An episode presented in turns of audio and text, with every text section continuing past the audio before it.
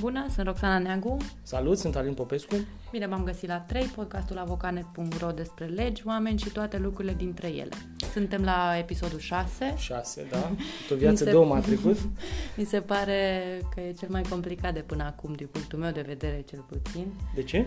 Uh, e prima oară când uh, sunt atât de multe modificări pe piață, să le zic așa, încât uh, mi-a fost greu să fac o selecție cât mai relevantă, nu știu. Hai să vedem ce a ieșit. Hai să vedem ce a ieșit, exact.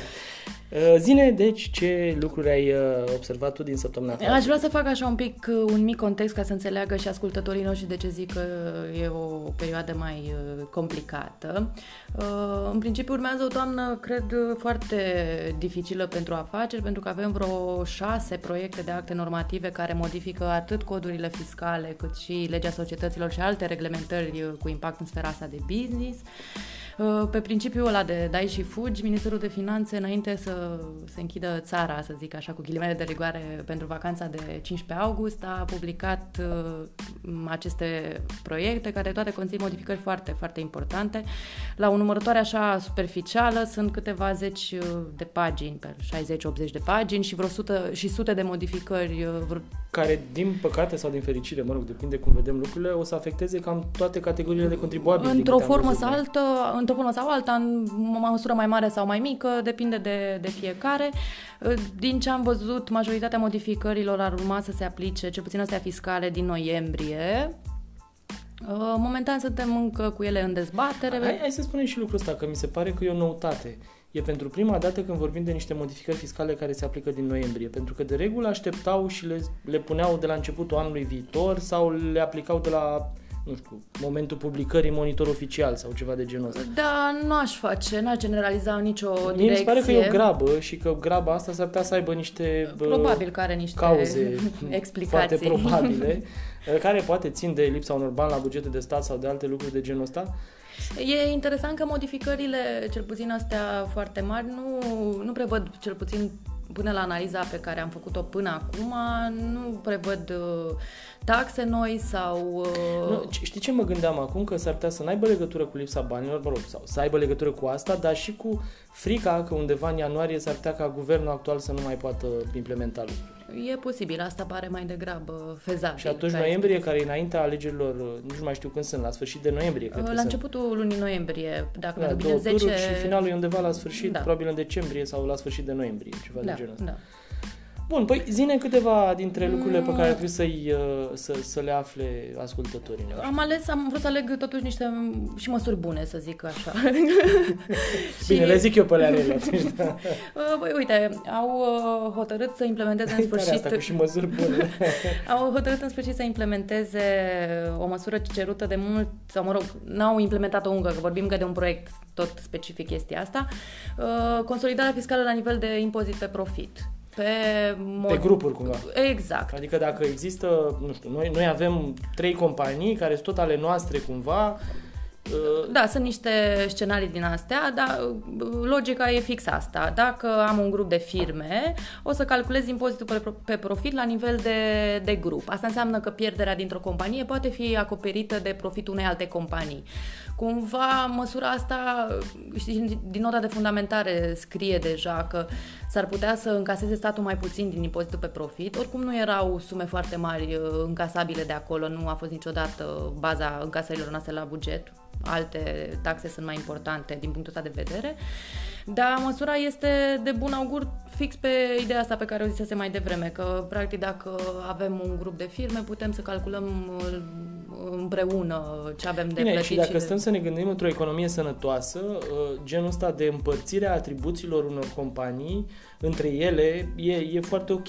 Pentru că într-un grup o companie se ocupă, nu știu, de uh, transporta diverse lucruri, alte companie se ocupă de producție, alte companie se ocupă de nu știu ce alte uh, activități mai mult sau mai puțin comerciale și atunci între ele este evident cumva că, dat fiind că vorbim de un lanț economic care are sens între toate aceste companii și atunci am putea vorbi de o activitate uh, economică uh, consolidată, să spunem așa, și prin urmare să fie generată de aici nevoia asta de a uh, se reduce pierderile sau de a se deduce pierderile, ca să zic așa, să din se compenseze profit, cumva. Să se compenseze, da, exact.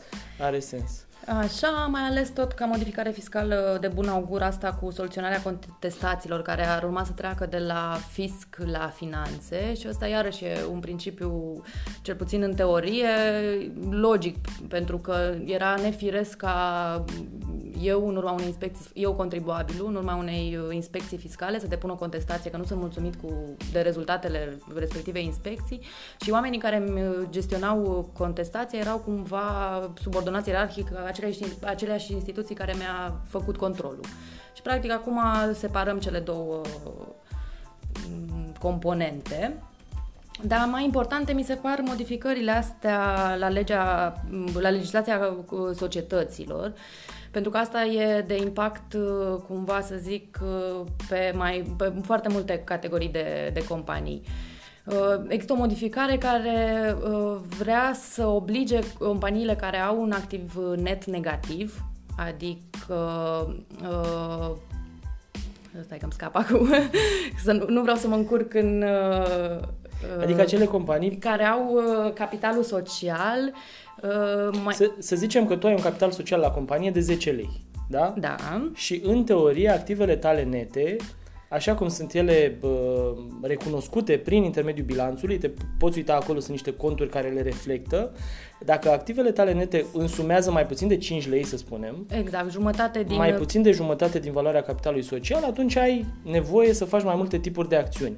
Ori să îți faci ceea ce se cheamă conversie, dacă compania ar putea avea niște bani dați către asociați, să spună sau niște uh, cumva uh, Împrumuturi, sau, sau datorii către asociați uh-huh. mai mhm. degrabă, uh, ar putea să-și convertească aceste datorii pe care le are în acțiuni și în felul ăsta practic să bage acele datorii în capitalul social sau, nu știu dacă proiectul ăsta prevede, cred că una, o Asta altă preve- soluție este să-ți reduci capitalul social poate sau să-ți ajustezi exact, capitalul exact. social Astea în funcție cele două de... variante, dar cumva ministerul obligă la prima variantă, adică dacă mă găsesc în situația pe care ai descris-o tu mai sus și asociații mei au uh, datorii către companie, acelea vor capitaliza practic uh, compania respectivă. Uh, există niște amenzi dacă nu se întâmplă chestia asta într-o primă fază. Nu pot să fie mai mici de 5.000 de lei, dar ele oricum se vor aplica procentual undeva între 5 și 10% din valoarea datorilor care ar fi trebuit convertite. Și dacă doi ani la rând eu mă găsesc în situația asta în care uh, am activul net uh, mai mic decât uh, jumătate din capitalul social, risc chiar să fiu dizolvat. Asta nu e o prevedere uh, nouă, ea exista și până acum, mai clară e doar uh, procedura asta prin care se va face toată, toată povestea.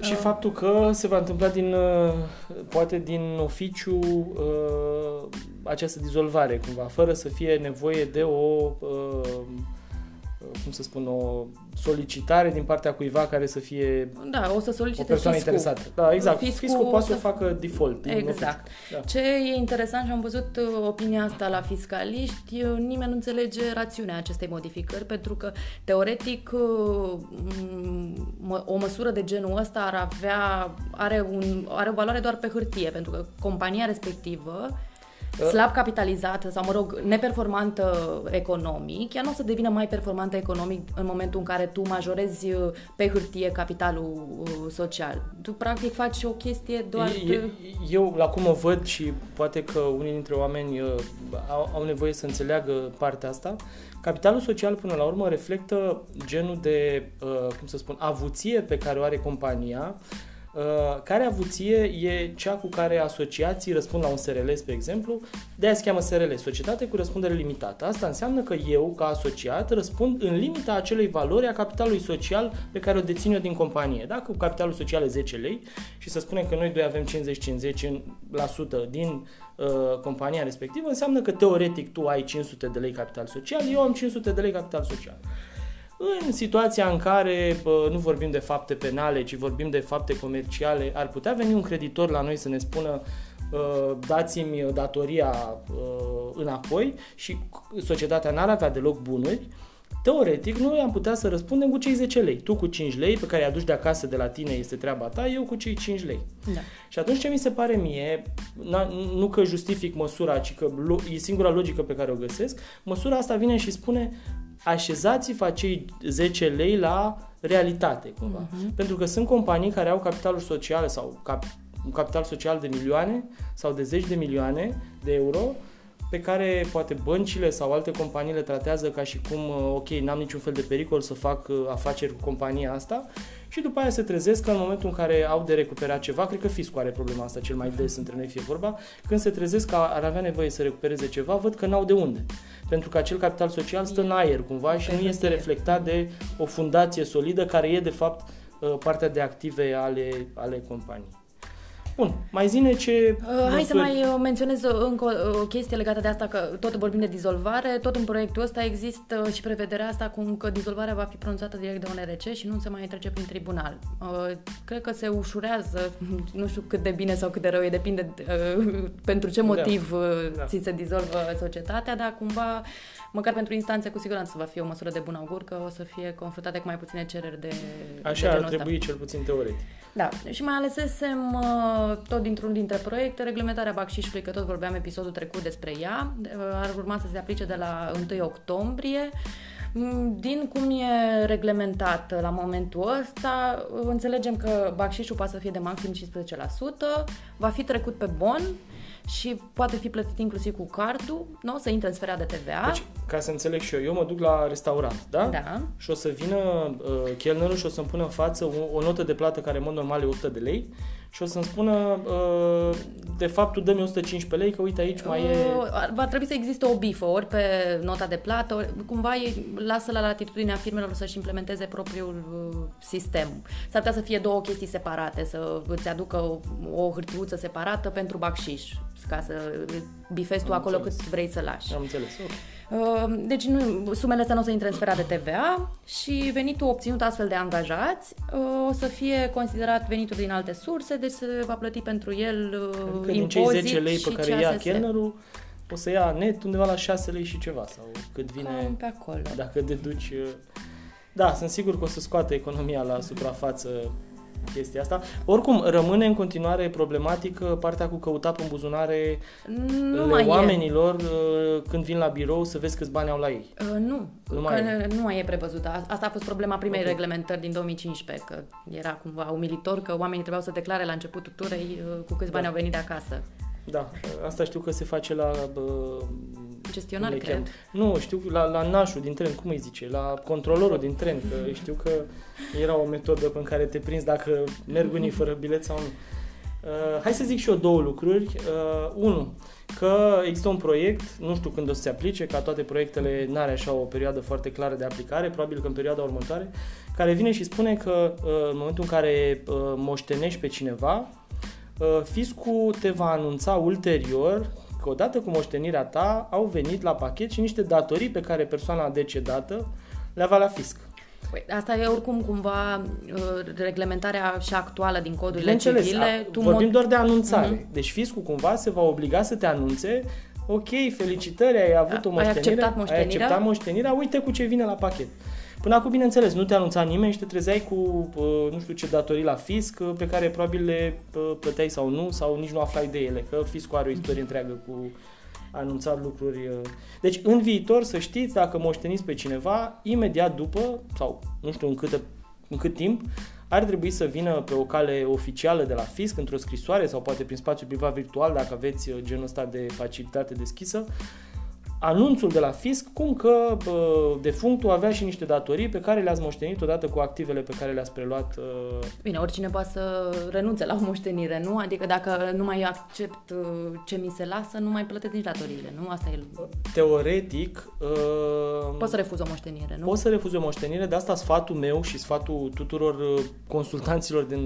De uh, moșteniri. De moșteniri, nu ca și un consultant de moșteniri, ar fi ca uh, înainte să acceptați o moștenire să faceți faceți niște mici verificări, dacă există niște datorii la fisc, dacă există niște credite neplătite sau alte lucruri de genul ăsta. Pentru că multe dintre ele nu sunt la vedere, mai ales atunci când vă moșteniți rude despre care nu știți mare lucru sau unchiul la bogat s-ar putea să fie o mare petardă care aterizează la voi în curte și care vă uh, face niște uh, zile negre destul de multe în viitor. Și a doua chestie pe care vreau să o punctez este o uh, decizie, să spunem așa, sau, mă rog, un, un pas pe care avocatul poporului încearcă să-l facă uh, prin care uh, încearcă să elimine de pe piață divorțul prin mediere. Ca, ca să simplificăm lucrurile, în momentul ăsta, cel puțin teoretic, se vorbea că poți să divorțezi mai multe feluri prin metoda aia clasică să te duci la instanța de judecată, să depui o cerere, o acțiune de divorț și așa mai departe. Asta e o varianta care a existat înainte și există și acum. Dar mai nou existau sau există mai multe variante uh, mai simple, să spunem așa, simplificate ale divorțului. Unele dintre ele se aplică atunci când nu sunt copii, altele se aplică atunci când uh, părțile, bineînțeles, se înțeleg între ele la partaj și la tot ce ține de împărțirea bunurilor uh, căsătoriei. Orice divorț cu scandal se duce la tribunal sau la, mă rog, la judecătorie, este evident. Divorțul fără scandal se poate face însă și la notariat, și la primărie, exact. și la mediator, se spunea până acum. E, avocatul poporului a venit și a spus că din punctul lui de vedere divorțul la mediator nu este unul uh, corect, pentru că divorțul până la urmă e o acțiune personală și mediatorul n-ar putea să medieze conflicte personale de genul ăsta. Prin urmare, divorțul la mediator ar trebui eliminat din uh, practica, să spunem așa, divorțului din România. Sunt curios ce demersuri o să facă în continuare avocatul poporului și unde o să se finalizeze genul ăsta de, uh, de procedură, însă să știți că în ceva vreme e posibil ca mediatorii să fie eliminați de pe lista oamenilor care să pronunțe divorțuri. Pentru că dacă stăm să o luăm așa, mediatorul te poate ajuta, poate să-ți împarți bunurile. Da? Te duci la mediator și zici, băi, la partaj, uite, prin intermediul medierii am ajuns la concluzia că ți rămâne televizorul și mie colacul de la wc de la baia nu știu care. Da? Uh, dar uh, atât, cumva, asta e o bucată din ansamblul mare al acțiunii care înseamnă divorț, partaj și așa mai departe. Da, dacă mi-aduc bine aminte, acordul de mediere nu trebuie să fie oricum, orice acord de mediere trebuie să fie validat în instanță. Așa e, dar până acum se încetățenise cumva ideea că te poți duce la mediator și că acordul acela de mediere ar putea să Ține joace loc, loc de uh, divorț. De... Acum nu știu dacă s-au pronunțat divorțuri prin mediere, însă dacă avocatul poporului a început demersul ăsta, presupun că ar exista o practică, pentru că altfel... Uh, Bine, demersul e cumva în fața înaltei curs de casație și justiție, dacă mi-aduc bine aminte. Ca să e un... facă un recurs în interesul exact. legii, cum se cheamă el, genul ăla de recurs care să fie ulterior obligatoriu pentru instanțe și care să facă... Da, care e un fel de lege mai, uh, cum să spun, fără să fie lege, e tot o formă de lege, cumva, uh, pentru instanțe. Uh, mai ai ceva de amintit? Uh, poate să amintim și asta cu splitul de TVA, că o să devină cumva opțional, vezi, doamne, pentru toate firmele din România, care Bine. echivalează într-o formă sau alta cu eliminarea lui. E o telenovelă splitul de TVA, pentru că inițial au zis că o să fie obligatoriu pentru toate filmele da. și asta însemna că dacă vă vindem ceva de, nu știu, o anumită sumă, ar, trebui, ar fi trebuit să vă dăm două facturi, nu mai știu cum era. Era da. oricum o Cumva trebuia să colectăm separat TVA-ul, să da, plătim două separat. conturi în bancă exact. și așa exact. mai departe. Uh, după care au venit și au spus nu, o să aibă split de TVA numai aia care au datorii la stat, dacă și nu mă sunt în insolvență. Și sunt în insolvență. Asta e reglementarea de acum, ăștia exact. o aplică. Și Între timp, oricum, Comisia Europeană s-a sesizat, România e într-un soi de procedură de infringement pentru că încalcă dreptul comunitar genul ăsta de reglementare.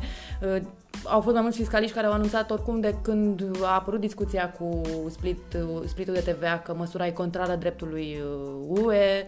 Uh, Ministerul a fost cumva surd la astfel de uh, păreri și acum ei o împachetează că devine opțională, ceea ce echivalează cu o eliminare de, de, de, fapt. de fapt. Da. Bine, cred că era opțională și pentru firmele care nu erau în insolvență sau aveau datorii la stat. Da, dacă vrei să aplici uh, Deci, practic, asta... devine opțională parte obligatorie pentru ăia cu datorii exact. la stat și ăia insolvenți.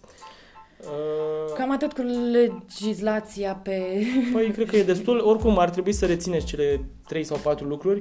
Unu, că se pregătește un pachet foarte mare de modificări fiscale, probabil nu cel mai mare din, din anul ăsta, ci probabil cel mai mare din mandatul Viorica Dăncilă ca premier. Eu nu mi-aduc aminte să fie adus atâtea modificări deodată, pentru că ordonanța 114 sau care a fost da, aia cu taxa pe viciu sau taxa pe lăcomie, cum s-a mm-hmm. chemat, a, a țintit cumva niște domenii foarte punctuale, mari. Da. da, punctuale și foarte mari. Energie, telecomunicații, construcții. bănci, construcții. E, de data asta vorbim de un pachet de modificări care țintește mai toată industria. Da. Și, de fapt, mai toată, toată viața piața. economică. Da. da. Uh, deci, sunt multe, gândiți-vă la că e pachetul ăsta care probabil din, de la 1 noiembrie se va aplica. Așa cum spunea Roxana mai devreme, sunt zeci de modificări, dacă nu chiar sute de modificări de genul ăsta. Punctual, articolele din codurile de procedură fiscală și de fiscal sunt de ordinul sutelor modificate. Acum impactul lor e mai mare sau mai mic în funcție de... Că sunt Bun. și multe clarificări, nuanțări uh, și așa mai departe. Și că de la 1 octombrie e posibil ca pe uh, nota de plată de la restaurant sau din altă parte, să de la putem taxi, bifa și bacșiș. Să bifezi sau să ți se pună în față și... Nu poate să devină obligatoriu. Nebifat. nu. Ei, ajungem ca la GDPR, trebuie să fie bifa aia prebifată sau nu. Uh, bun, hai să trecem la partea a doua. Zine cine crezi tu că a fost uh, câștigător, pierzător săptămâna trecută? Uh, am ales să dau o bilă neagră uh, noului președinte al uh, ANPC, Horia Miron Constantinescu, Așa, care, ținutele lui. Exact, care a dat un primul lui ordin, cred că, în noua sa funcție să reglementeze ținuta angajaților și sunt așa niște interdicții. Da, să știi că domnul ăsta este soft. De ce? Pentru că în trecut, nu știu dacă îți mai aduce aminte, prefectul de Gorj a venit și a spus în prefectura din Gorj nu o să mai, mai intre niciun cetățean care să nu respecte codul ăsta vestimentar și printre altele, așa cum spune și nenea de la ANPC, Uh, nu ai voie să intri cu tricouri pe care sunt înscrise chestii, cum ar fi I love you sau uh, alte lucruri de astea, da, pentru că sunt indecente. de exemplu, pentru bărbați, faptul că interzice uh, pletele, parcă ne întoarcem așa un pic în timp și barba are o lungime, ar trebui să fie de lungime medie, zice. Da, uh, medie uh, raportată la barba lui Matusalem. Da. Că nu se acceptă alte bijuterii la bărbați decât verigheta, Uh-huh. Și e, e ciudat că zice de bijuterii și accesorii, nu știu unde ar intra ceasurile, spre exemplu, sau smartwatch-urile, că astea sunt niște accesorii dacă le iei așa. Mă rog, la femei, ținutele cu decolteu, paiete, sclipici, haine mulate. Bun, unele lucruri, să zicem, sunt normale. Dar sunt da. decente cumva uh, și adică nu e ceva ce ar trebui reglementat, cred eu. Oamenii... Da, eu știu, poate că se îmbracă oamenii altfel, cine știe ce-o fi văzut da, el da. acolo. Oricum, uh, într-adevăr, merită o bilă neagră pentru că poate ar fi fost bine ca ordinul ăsta să vină după șase luni în care omul respectiv să fie arătat ce valoare are el pentru protecția consumatorului din România, după care să își bată capul să reglementeze viața Intern. privată, da, exact, și ținuta propriilor angajați pe care mai degrabă probabil i-ar fi uh, orientat spre alte direcții, cum ar fi să ajute da, un cetățeanul. Cod, exact, un cod da. de etică sau de exact, morală exact. sau de... E, noi așa suntem preocupați de formă și nu de fond, asta e o problemă veche și probabil că nu o să se rezolve niciodată. Eu aș vrea să-i dau o bilă neagră domnului ministru al transporturilor Cook, iar cu autostrada zi. Prin două motive. Unul cu autostrada că nu e muzeu, e unul dintre cele mai, uh, uh, cum să spun, uh, cei mai, unul dintre muzeele cele mai uh, scumpe din România. Da? Uh, 22 sau 24 de kilometri de autostradă care stau și așteaptă inaugurarea pentru că ei se ceartă cu constructorul nu știu unde e dreptatea, spun doar că probabil e o problemă de management și uite că săptămâna asta omul s-a gândit să se scuze și a spus că uh, de fapt el n-a reușit să facă foarte multe lucruri și nu se pot face foarte multe lucruri și de fapt de-aia suntem blocați așa, pentru că și Ministerul și uh, CNAIR-ul sunt uh, uh, sufocate de pile și relații și amante și așa mai departe. Oh, wow, permitem să mă mir. Uitând să spună că dumnealui, domnul Cook, a fost uh, ministru cel puțin jumătate din uh, mandatul PSD-ului, uh, care cred că are trei ani deja. Prin urmare, dacă îl deranjează acum, înseamnă că până acum ori a fost uh, puțin așa, uh, nu știu, aerian, ori uh, acum are nevoie de scuze. Uh, zi cine e de aplaudat. Uh, aș da o bilă albă unui proiect. Am, am citit despre el și mi s-a părut interesant. Se cheamă Eco Use Aquatic, uh-huh. care oferă o experiență gratuită de snorkeling sau scuba diving în schimbul unui sac de gunoi. Adică te adunat de pe plajă. Am înțeles. Nu orice sac de gunoi. Nu, un, un sac de gunoi adunat de pe plajă. De uh, adunat de tine sau de alții? Da, de tine. Mă rog, adică sau nu dacă... poți să iei sacul de gunoi pe strâns la să duce Nu acolo. știu exact cum verifică și sacile. unde poți să faci snorkeling? În Marea Neagră? Da. Am înțeles. Să vezi delfini și rechini și... Gunoaie, poate.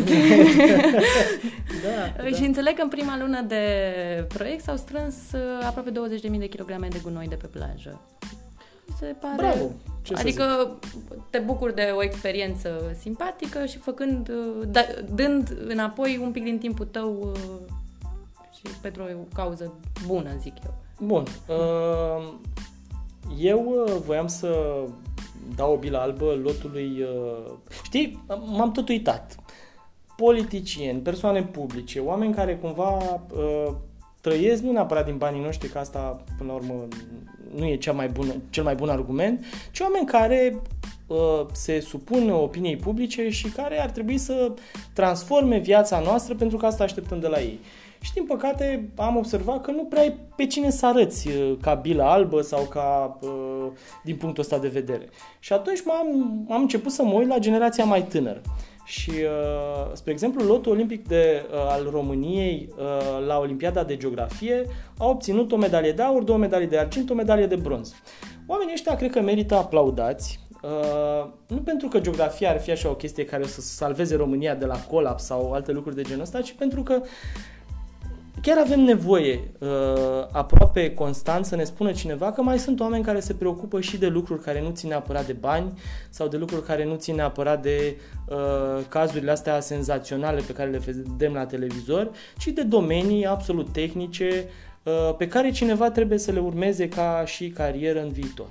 Deci cumva uh, atunci când vedem oameni care se preocupă de astronomie, de matematică, de fizici, chimici, exact, da, uh, cred că trebuie aplaudați oamenii ăștia și cumva trebuie să înțelegem că pentru copiii noștri cel puțin viitorul acolo e. Nu e în zona politică, nu e în zona de cancan, nu e în zona uh, oamenilor astora care se perindă acum public și pe care îi aplaudăm sau nu în anumite perioade ale uh, existenței noastre, de parcă ar fi Dumnezei. Ei se comportă ca niște mici Dumnezei, în realitate sunt uh, niște furnici, dacă stăm să ne gândim așa, dacă ne uităm la binele pe care îl fac ei pentru uh, societatea românească în ansamblu. Și de-aia cred că copiii ăștia ar trebui aplaudați mai mult decât, uh, decât politicienii. Ce prezici pentru săptămâna viitoare? Uh, eu prezic că vinieta aia pentru București nu o să se aplice.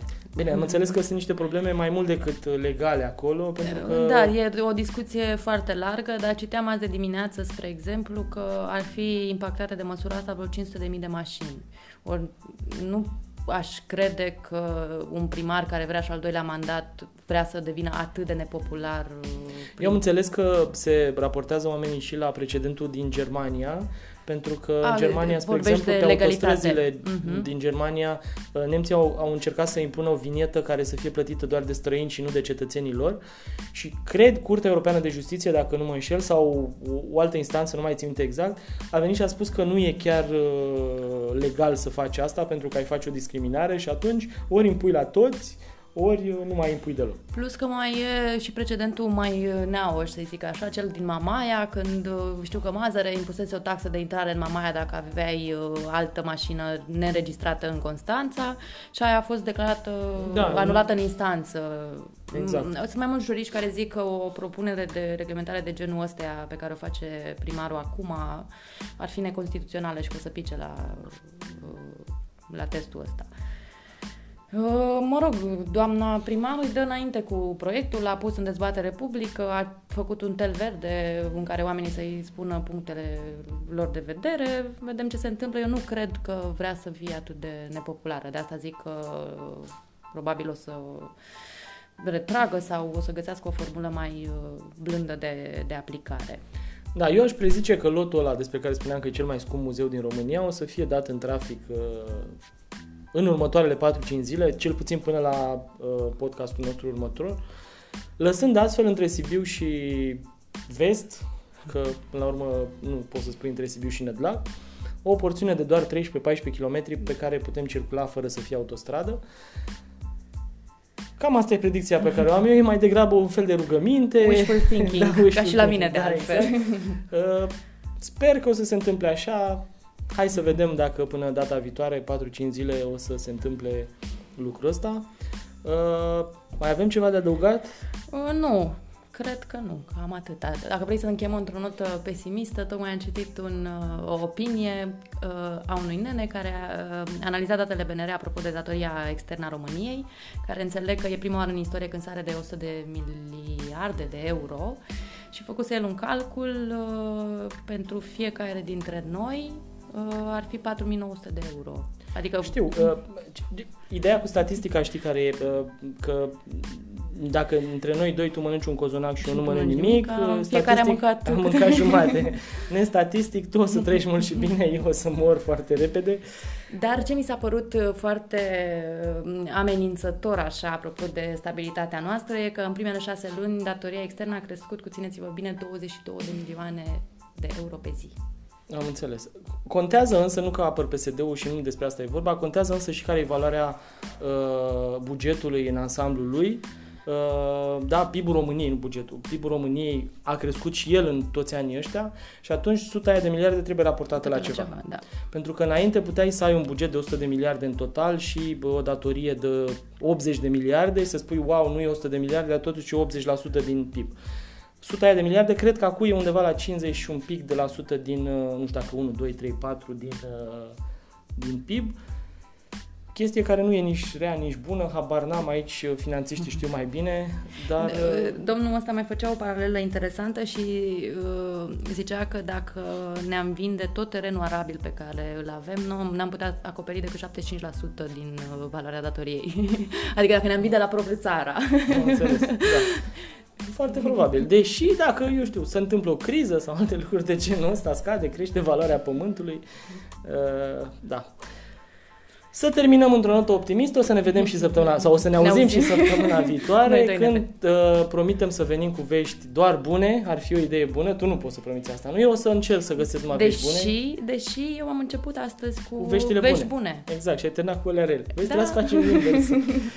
Mulțumim că ne-ați ascultat, revenim săptămâna viitoare cu episodul 7. 7. La revedere! O săptămână ușoară!